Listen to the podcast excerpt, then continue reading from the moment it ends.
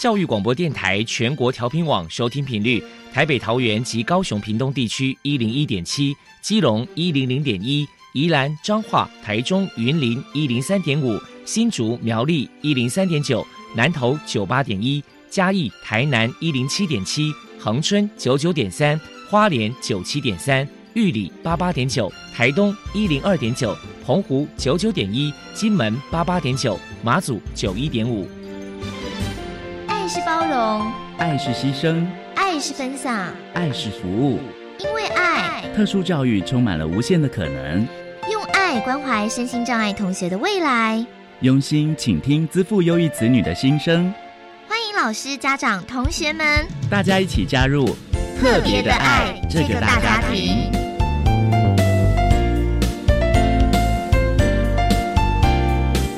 本节目由教育部学生事务及特殊教育司指导，国立教育广播电台监制。欢迎收听。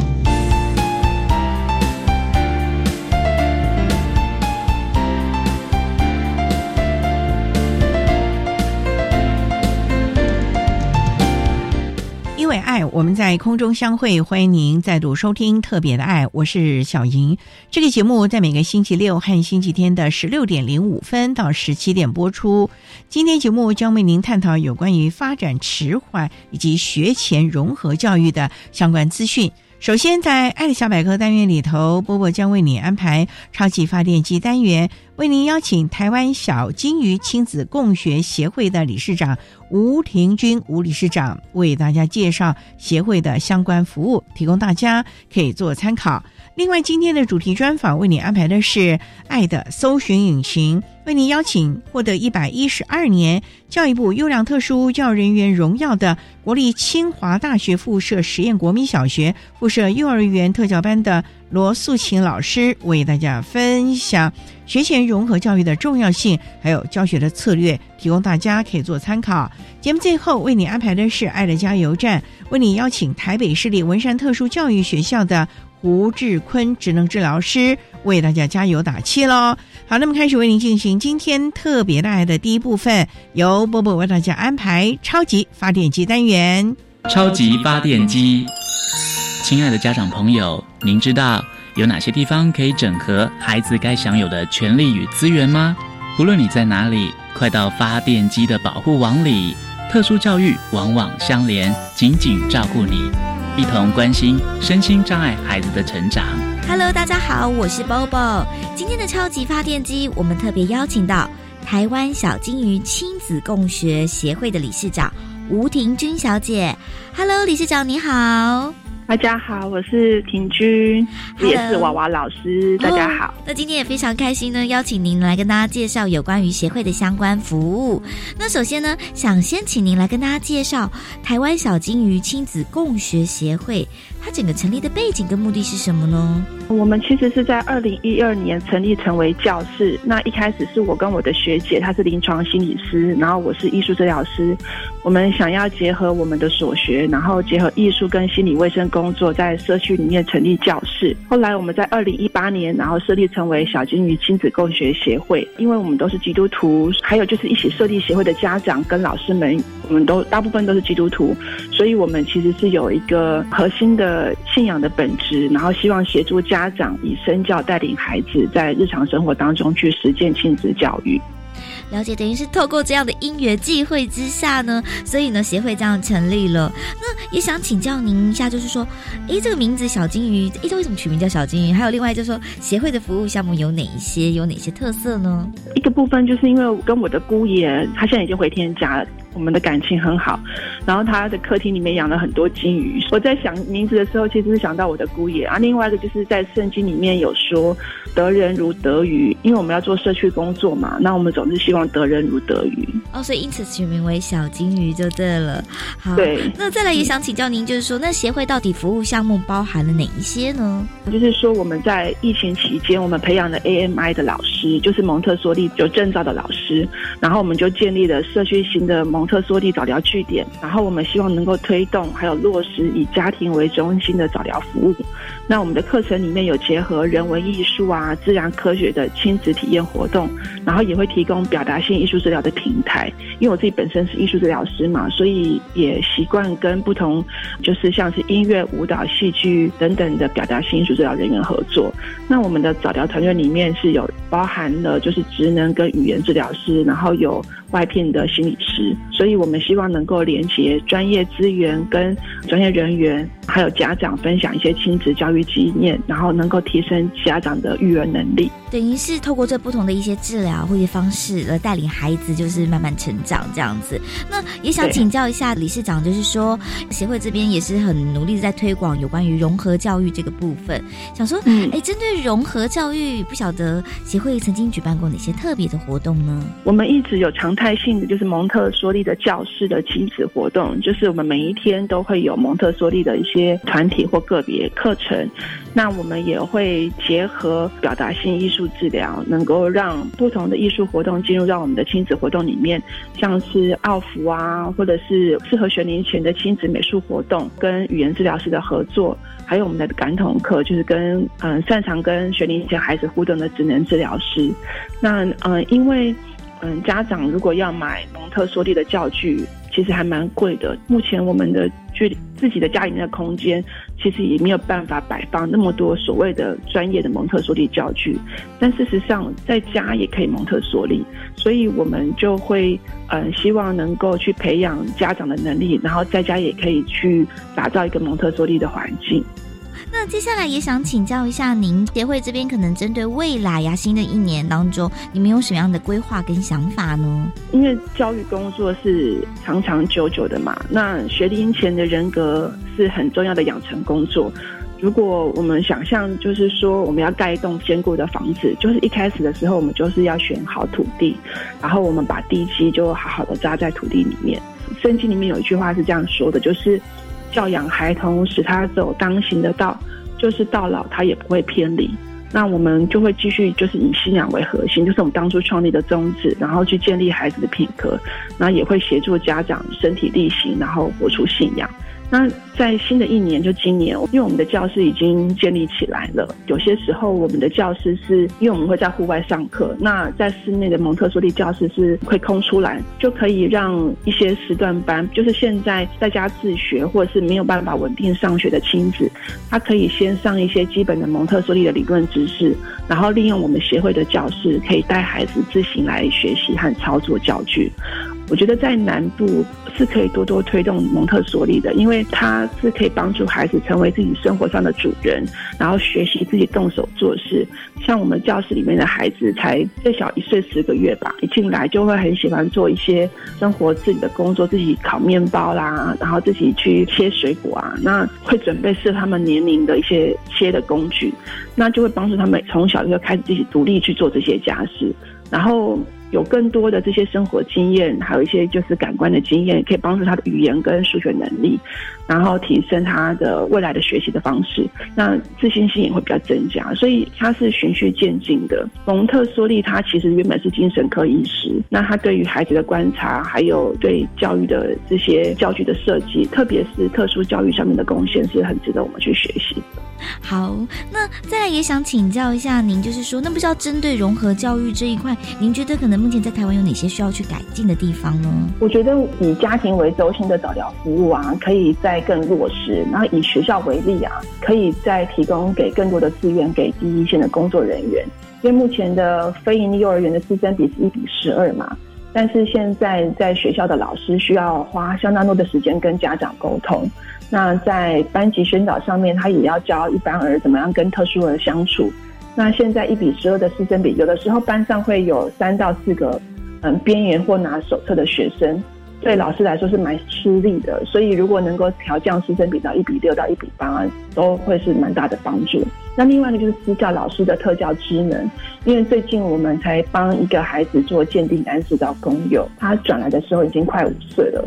但他原本其实在三岁的时候就开始在不同的私校当中去做转校，然后老师都没有发现他有特质是需要被做评估，然后也没有及早做转介，所以其实会浪费掉不少他的黄金疗愈时间。所以如果针对学龄前的教师，不管私校或者是公幼，都能够提升他们特教职能，都是还蛮重要的一件事。然后另外一个部分是社服单位啊，像是我们自己本身是社服单位，嗯，我们就会需要去协助家长跟政府去落实这个政策。如果可以给一个比较明确的建议的话，就是希望可以像是我们举办一些喘息的活动，是可以结合大自然的。然后让特儿家庭可以得到喘息之外，这些特殊的家庭，或是不管是一般的家长而言，都可以从大自然得到一些疗愈的能量。那还有就是关于界限，就是一般生的家长可能不太知道怎么样跟特殊生互动，特别是有攻击行为的特殊生，在宣导上面目前都做的还不错，所以接受度也会提高。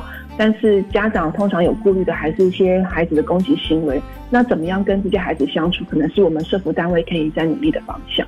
好，非常谢谢理事长。那最后，理事长，您这边可能还有什么样的想法想要传达的呢？我觉得是更广阔的说，就是公共空间是可以很有效的去表达人是生来平等的，空间是有想象力的表达。也可以是表达歧视，特别是城市里的公园和道路。如果我们政府可以在规划我们的就是社区的特色公园，可以去传达，就是大家都可以一起玩，然后每个人都可以平等游戏，是可以规划给不同的障别的孩子。那另外一个部分就是说，还有就是行人的交通安全议题。因为根据交通部的资料，其实我们从二零一一年到二零二二年，每一年台湾有零到十二岁的儿童超过一千两百位儿童死伤，这是一个很可怕的数字。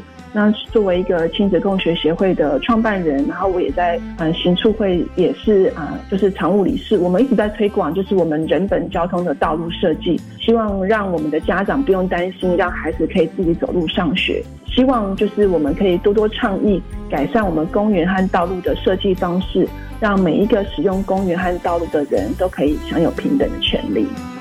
好，非常谢谢台湾小金鱼亲子共学协会的理事长吴婷晶小姐接受我们的访问。那现在我们就把节目现场交还给主持人小莹。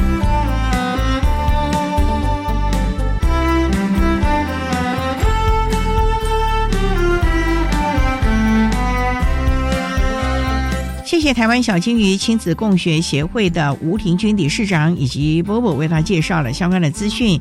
您现在所收听的节目是国立教育广播电台特别的爱，这个节目在每个星期六和星期天的十六点零五分到十七点播出。接下来为您进行今天的主题专访，今天的主题专访为你安排的是爱的搜寻引擎。为您邀请获得一百一十二年教育部优良特殊教育人员荣耀的国立清华大学附设实验国民小学附设幼儿园特教班的罗素琴老师，为大家分享学前融合教育的重要性以及教学的策略。以及罗老师曾经前往德国和荷兰参考学习的 Peter Peter 的融合教育的相关计划，稍待也请罗老师为大家分享了。好，那么开始为您进行今天特别爱的主题专访《爱的搜寻引擎》，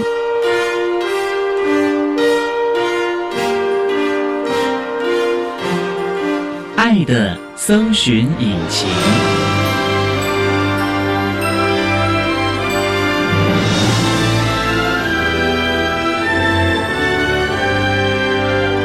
今天为大家邀请获得一百一十二年教育部优良特殊教育人员荣耀的国立清华大学附设实验国民小学附设幼儿园特教班的老师罗素琴罗老师，老师您好，主持人好。今天啊，特别邀请老师为大家分享从生活中学习谈学前融合教育的重要性以及教学的策略。首先想请教罗老师，刚才啊介绍您的学校好长啊，又是清华大学。附设国小又是附设幼儿园，是这个学校是属于清华大学的吗？是的，清华大学其实有两个校区，哦，那我们清华附小也有两个校区，一个校区是靠我们的南大校区，在四维路四维校区，就是我们附小的校本部；另外一个校区靠我们清华大学的校本部，我们叫 TOS 校区。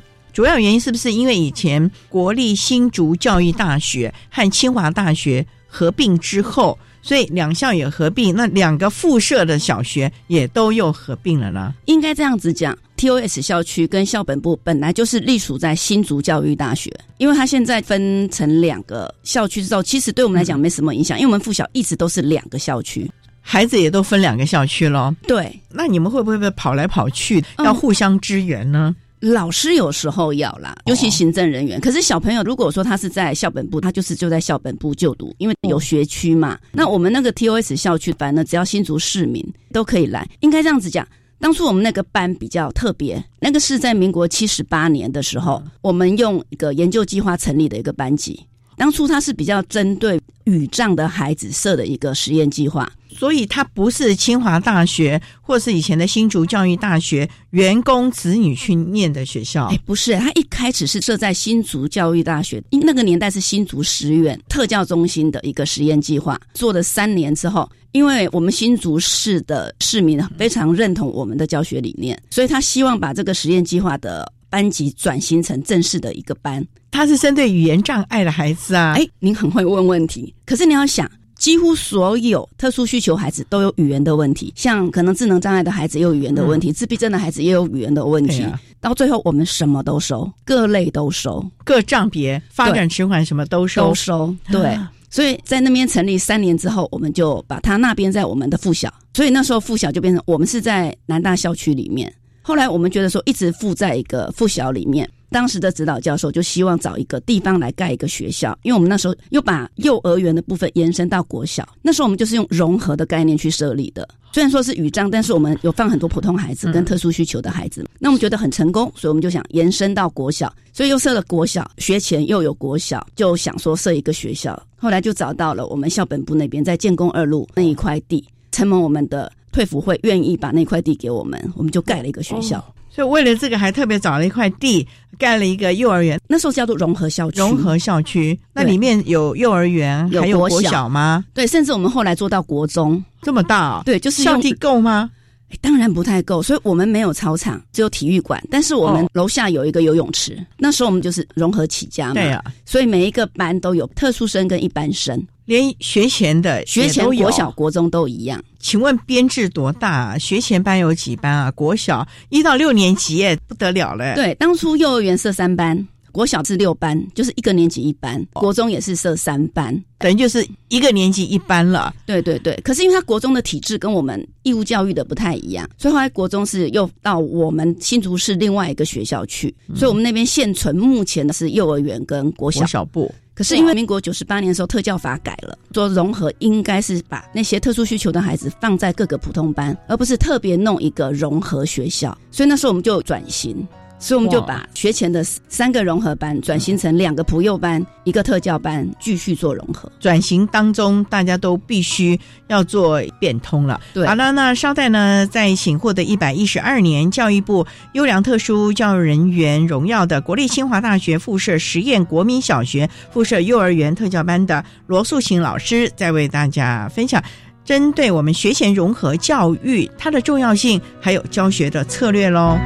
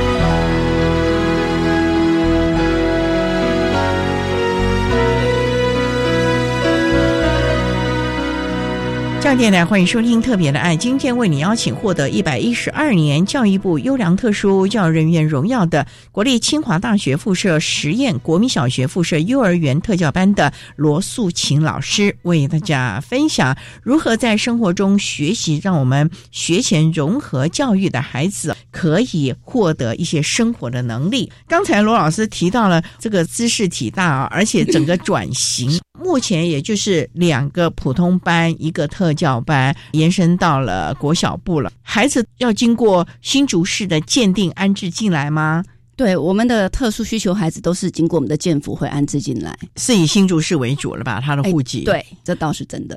这两个普通班和一个特教班，你们是怎么来融合呢？是平常就在一起呢，还是说会特别的抽离出来呢？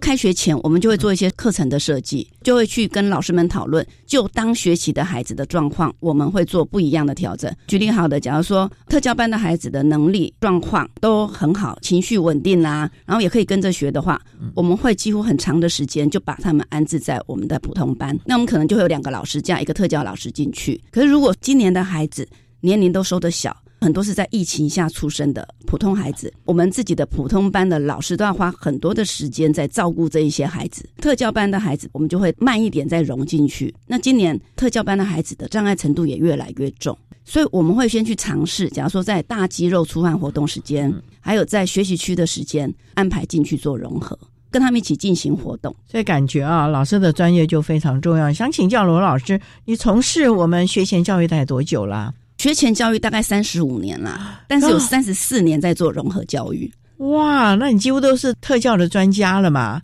应该说我自己喜欢。你当初就是主修特幼吗？我主修幼教，怎么会有机会？我在幼教的第一年。连着碰到了两个孩子，让我有一点启示。碰到那些特殊需求孩子，我不太知道怎么带，因为在幼教里面，我有修三个特教学分，可是真的到现场的时候要用，真的是不够。所以我那时候心里就在想，如果有机会的话，我一定要再去进修特殊教育。刚刚好，民国七十八年的时候，我们的指导教授他提出了这个融合教育的概念计划，所以我就参与了那个计划。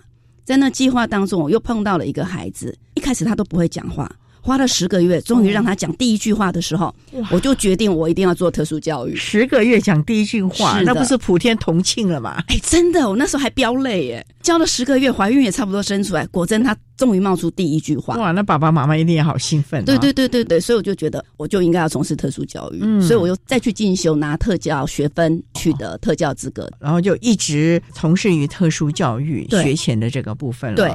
其实啊，每个孩子都是不同的啦。那您觉得你有了这样的一个特教专业学分的训练养成之后呢，对您班级经营或者对孩子的服务有进步吗？或者是有加强吗？我应该这样讲，可以更精准的知道这些孩子的特质，可能会有一些策略。应该说，我一开始刚刚做这一个工作的时候，我会一直在想，你只要给我策略就好，你只要让我知道怎么带这些孩子就好。可是我发现这样子学的话，等于一招半式走天下也不行，很快就不行，因为没有一个孩子一模一样。所以我自己后来又再去进修念硕士，让我自己在学理方面可以更举一反三，让自己更知道说怎么样去协助这些孩子。再来就是感谢我的学校，还让我去欧洲两次去看他们一个 Peter Peterson 的概念，就是在荷兰跟德国，他用 Peter Peterson 去做融合教育。这很新的一个概念了啊！对，不过呢，我们也可以了解到了罗老师个人呢，在专业上的进修，主要的目的就是能够更多元而且更正确、精准的。服务学前需要协助的这群发展迟缓呢，或者是特殊的孩子了啊。对，好，那我们稍待再请获得一百一十二年教育部优良特殊教育人员荣耀的国立清华大学附设实验国民小学附设幼儿园特教班的罗素琴老师，再为大家分享你的那个 Peter Peter 回来之后呢，有没有协助到你班上的孩子，甚至于跟其他老师大家一起交流。把这项教学方法融入到了我们清大的附设幼儿园了。我们稍待再请罗老师为大家分享喽。好。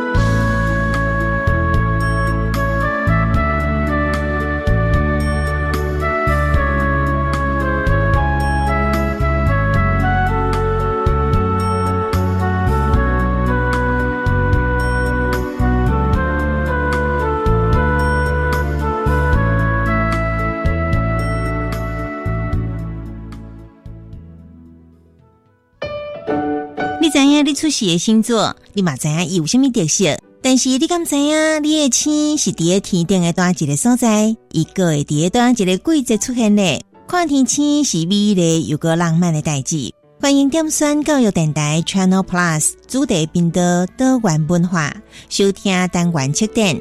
由讲到天气的能力目睭金色色的苏明准教授来陪你看天气。原来蓝屿的美食这么多，不过我们台东关山的美食也不少。我觉得跟蓝屿的小学生一起上线上课太有趣了，而且大家还用 AI 做海报，哎。都很优秀啦！真希望每堂课都可以这么好玩，一定没问题的，因为有种子教师和课程，AI 教育一定会更精彩。欢迎来到 Facebook 粉丝专业搜寻哦。以上广告由教育部提供。老婆，嗯，政府传简讯提醒气燃费还没缴哎。气燃费？可是我们家没车啊。哎，对呀。诈骗简讯这么多，政府建立一一一简讯来防诈，认明来讯号码是一一一，才能确保是政府简讯。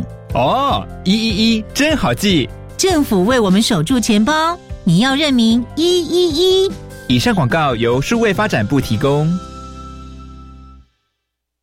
管那么的水，罗嘎西木啊！大家好，我们是欧开合唱团。您现在收听的是教育电台。哦嗨呀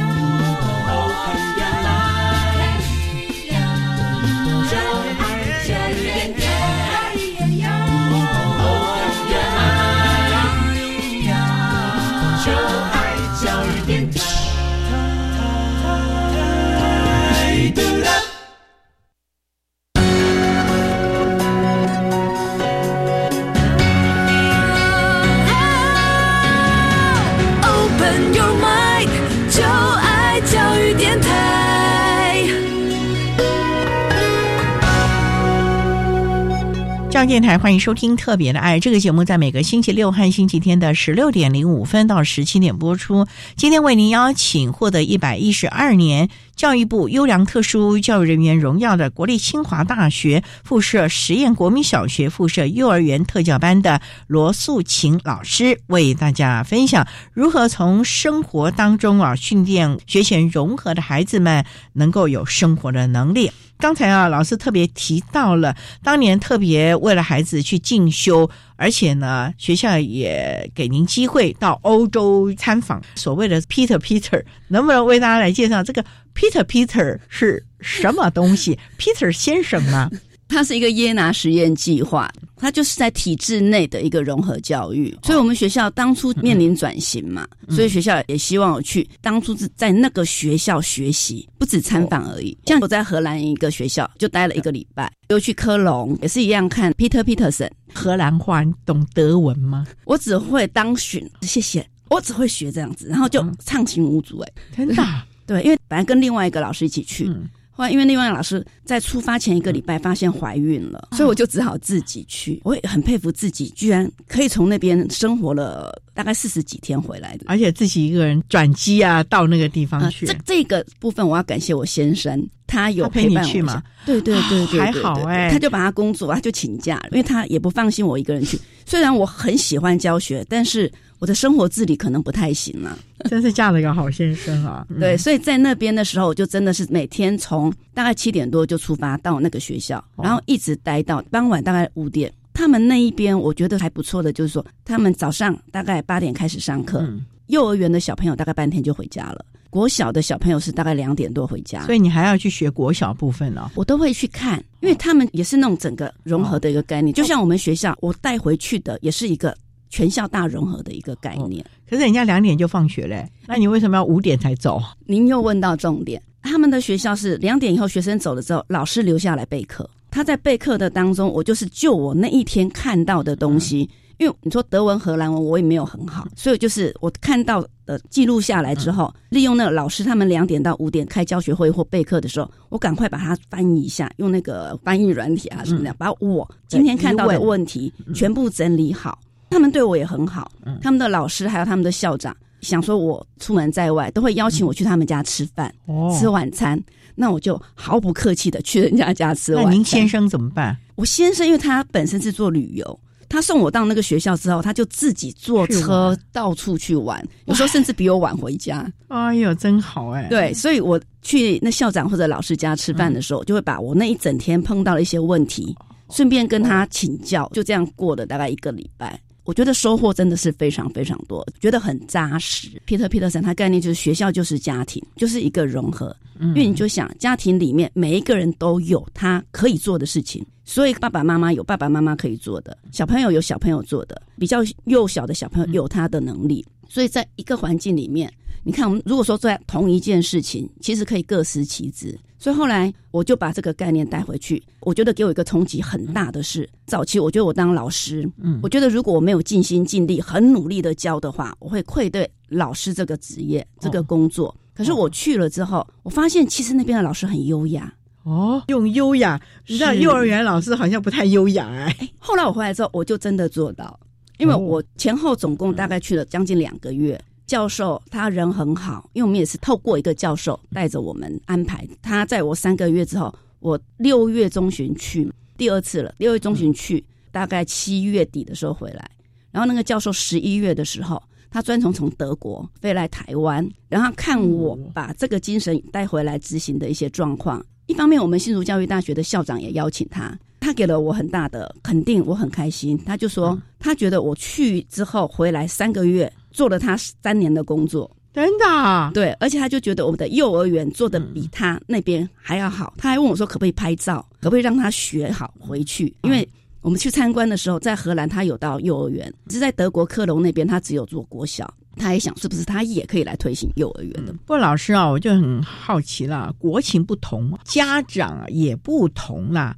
你怎么样的把它内化到我们台湾这样的一个情境啊？我觉得这个好难呢、我常常说，只要有心，一定可以做到。真的、哦，对，就把它本土化。那你要转译呀、应该说把他的一些精神带回来，哦尤其他们很强调的一个就是自主学习，这个就是我讲的。如果你让孩子自主学习，你真的可以当一个很优雅的老师。哎，所以我回来的时候，我就是想办法在这个教室里面，嗯透过我们在讲的事前的课程设计、环境规划，如果你规划的好，其实你可以坐在那边看孩子进行他们每一个人可以操作的活动。那我只要做观察记录就好了，检查就是说检视我自己的设计 O 不 OK，还有孩子在做这些执行的时候有什么困难，那就是我下一步要协助他的。所以在班上，不管是一般的孩子或者是特殊孩子，都可以。所以我们的校长，因为清大邀请我去监课嘛，那我们的校长就想说，看看我教室的情形，总不能出去丢脸。所以我们校长真的他就做了一整个早上你。说清华大学的校长不是我们是清华附小的校长，附小的校长，因为清华大学邀请我去特教系监课，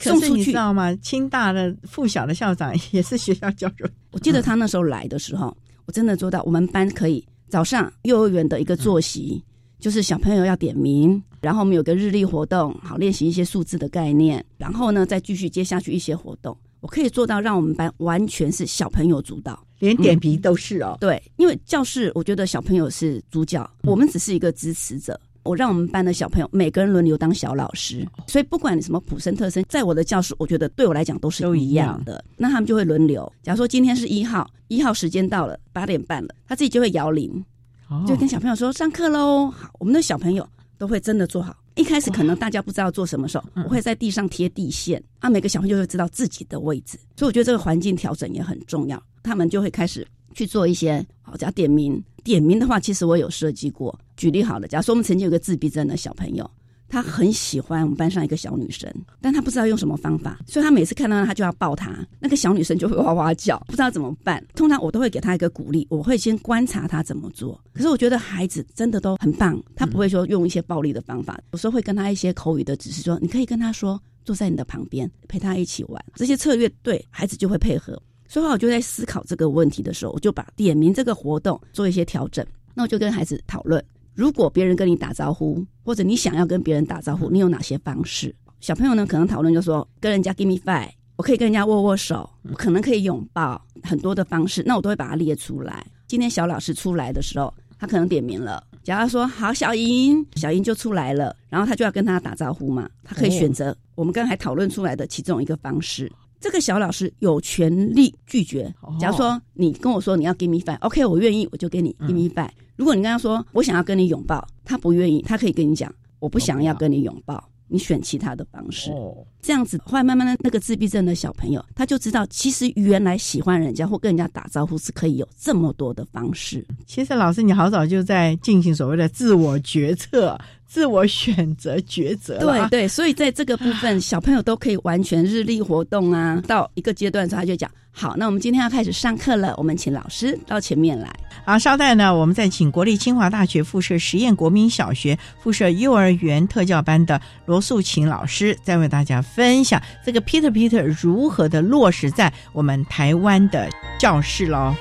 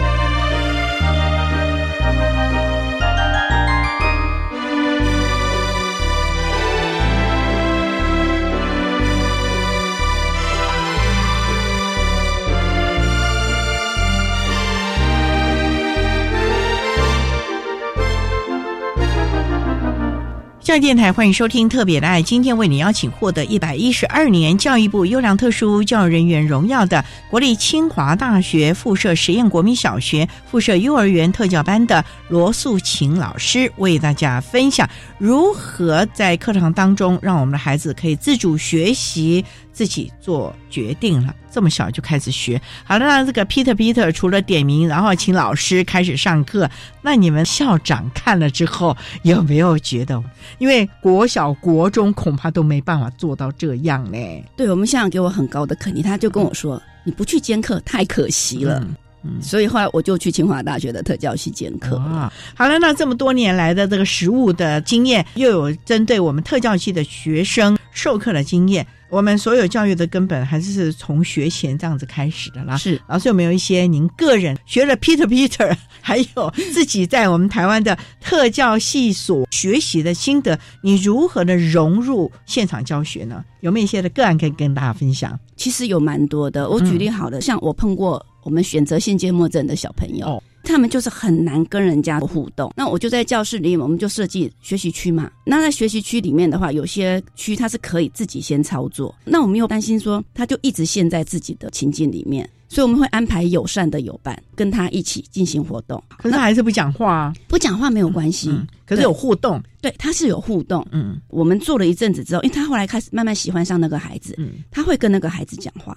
我会很压抑，因为他在全班的时候他可能不太讲话。可是当我们有一次小朋友都睡午觉了，刚好妈妈她比较晚来接他，妈妈说那天他要去上治疗课，就是半天。我们另外一个小朋友妈妈刚好也是半天要接回去，他们就在学习区玩一玩之后，居然聊天的一点都不像选择性缄默症的小朋友。真的？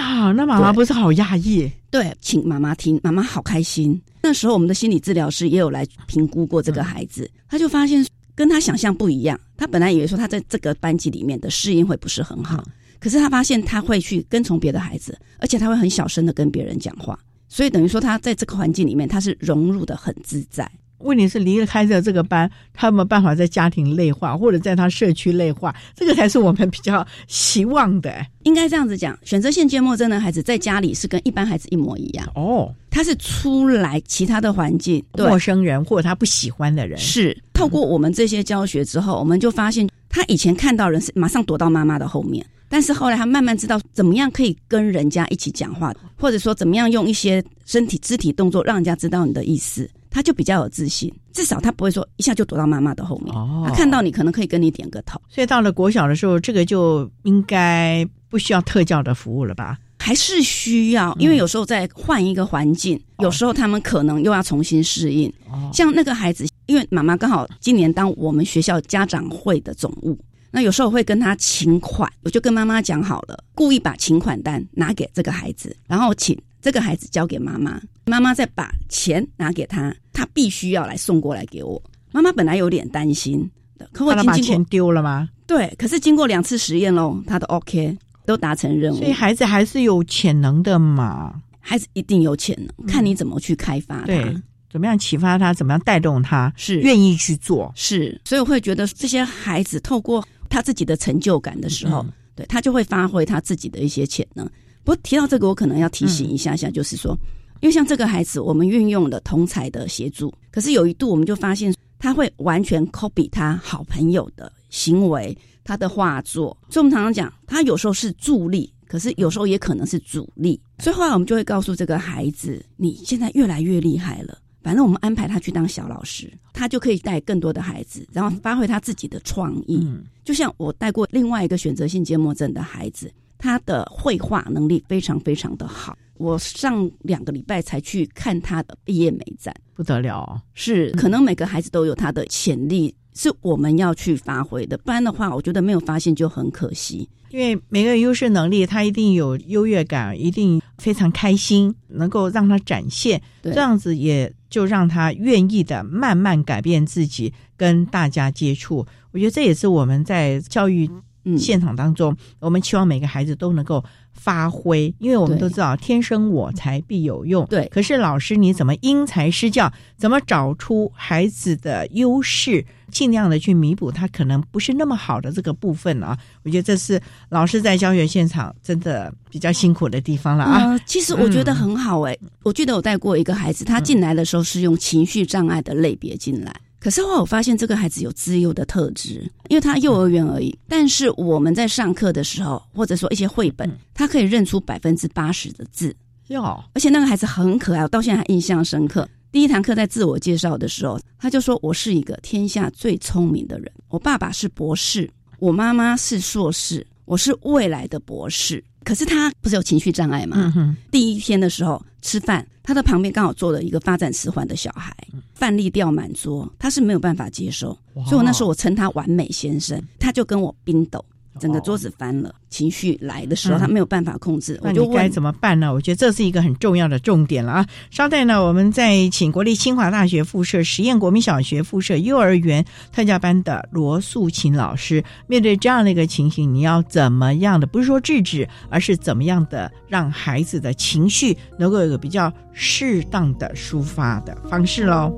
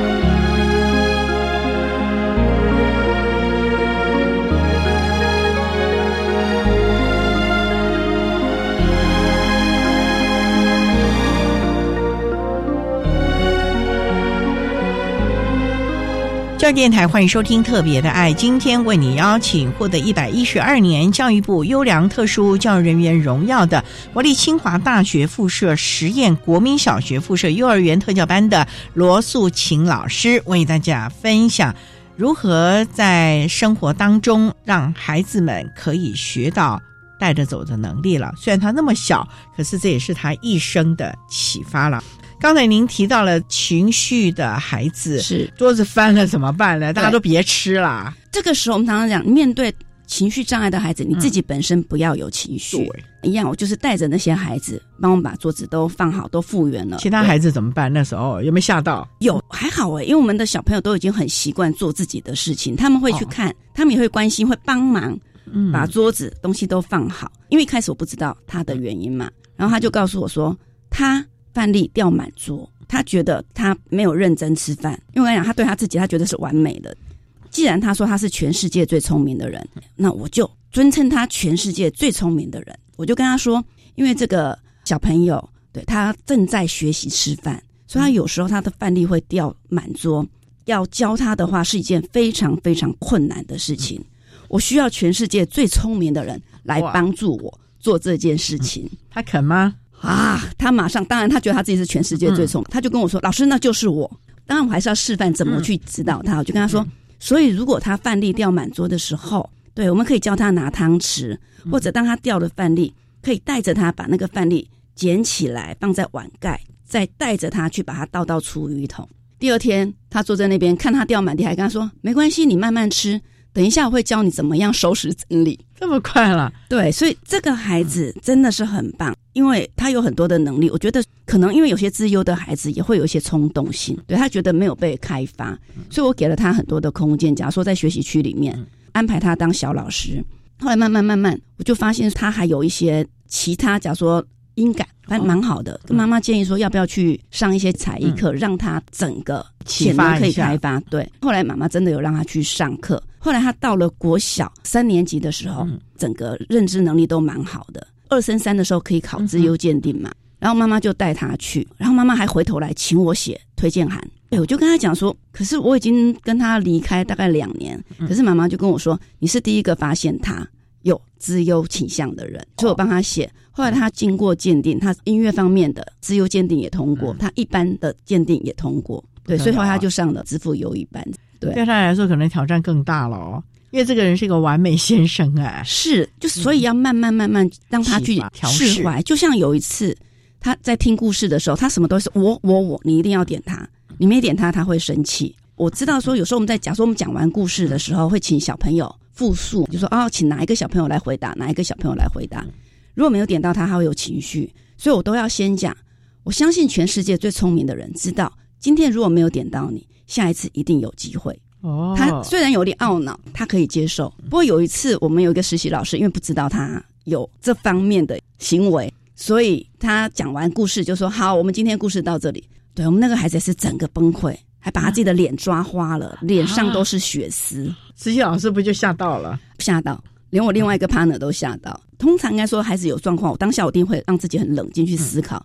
所以，那时候就带着他去健康中心给护士阿姨处理，因为整个脸，所以也不能擦什么药，就是用清水。我又怕他把他弄破，对对对对，感染了。对我那时候拿个镜子给他看，他很可爱，他就说：“我不要长得这么丑。”嗯，所以就跟他讲：“那你要先把你的手放好。”嗯，所以他才没有继续去抓他。然后我又跟他讲说：“那回去的时候，我要交给你一个任务，你要教你妈妈，你要当你妈妈的老师，用清水拍一拍。那我就教他怎么洗脸。”因为孩子受伤，要马上打电话给家长嘛。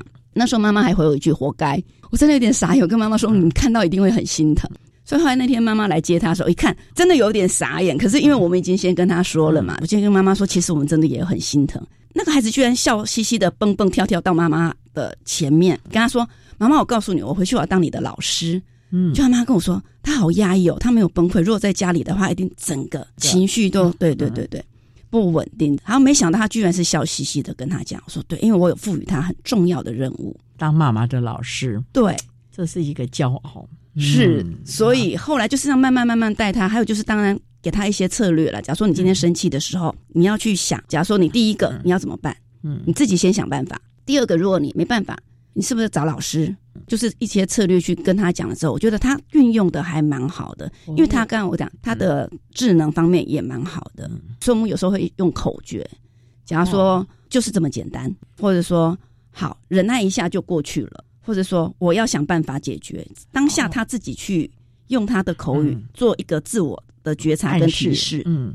哎，那老师啊，那他的现在的适应良好吗？虽然偶尔还是会有点情绪，可是应该都可以知道怎么来处理了吧？还蛮 OK 的。他要升国中的时候，妈妈还带他来看我。他来看的时候还是蹦蹦跳跳的啦，然后就跟我讲：“老师，我长大喽。”对，还适应的蛮好。家长一直很感谢我们。我觉得老师也很开心啊，因为看到每个孩子在你的手上有了不同的转变。我觉得这是每一位做老师的。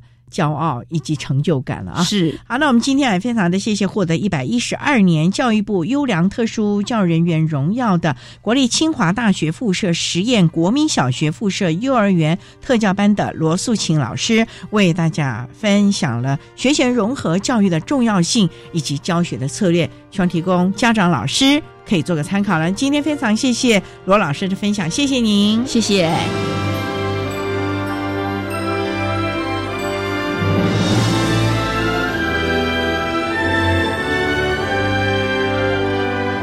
谢谢获得一百一十二年教育部优良特殊教育人员荣耀的国立清华大学附设实验国民小学附设幼儿园特教班的罗素琴老师，为大家分享了学前融合教育的相关教学经验，提供大家可以做个参考。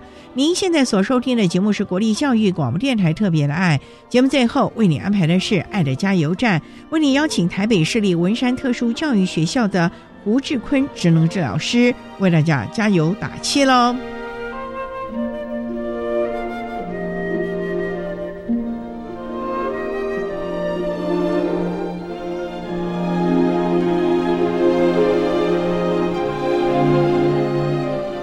爱的加油站。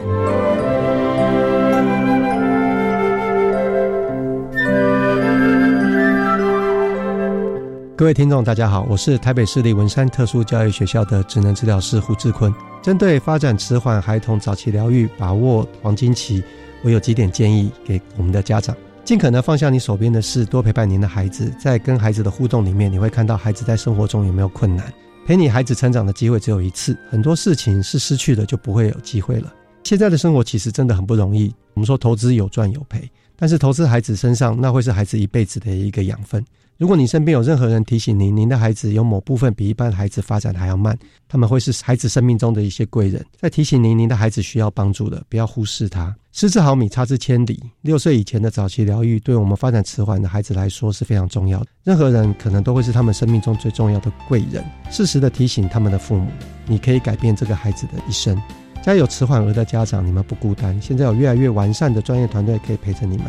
跟着美的孩子一起成长，让我们一起看着这一群漫飞天使有展翅翱翔的一天。谢谢大家。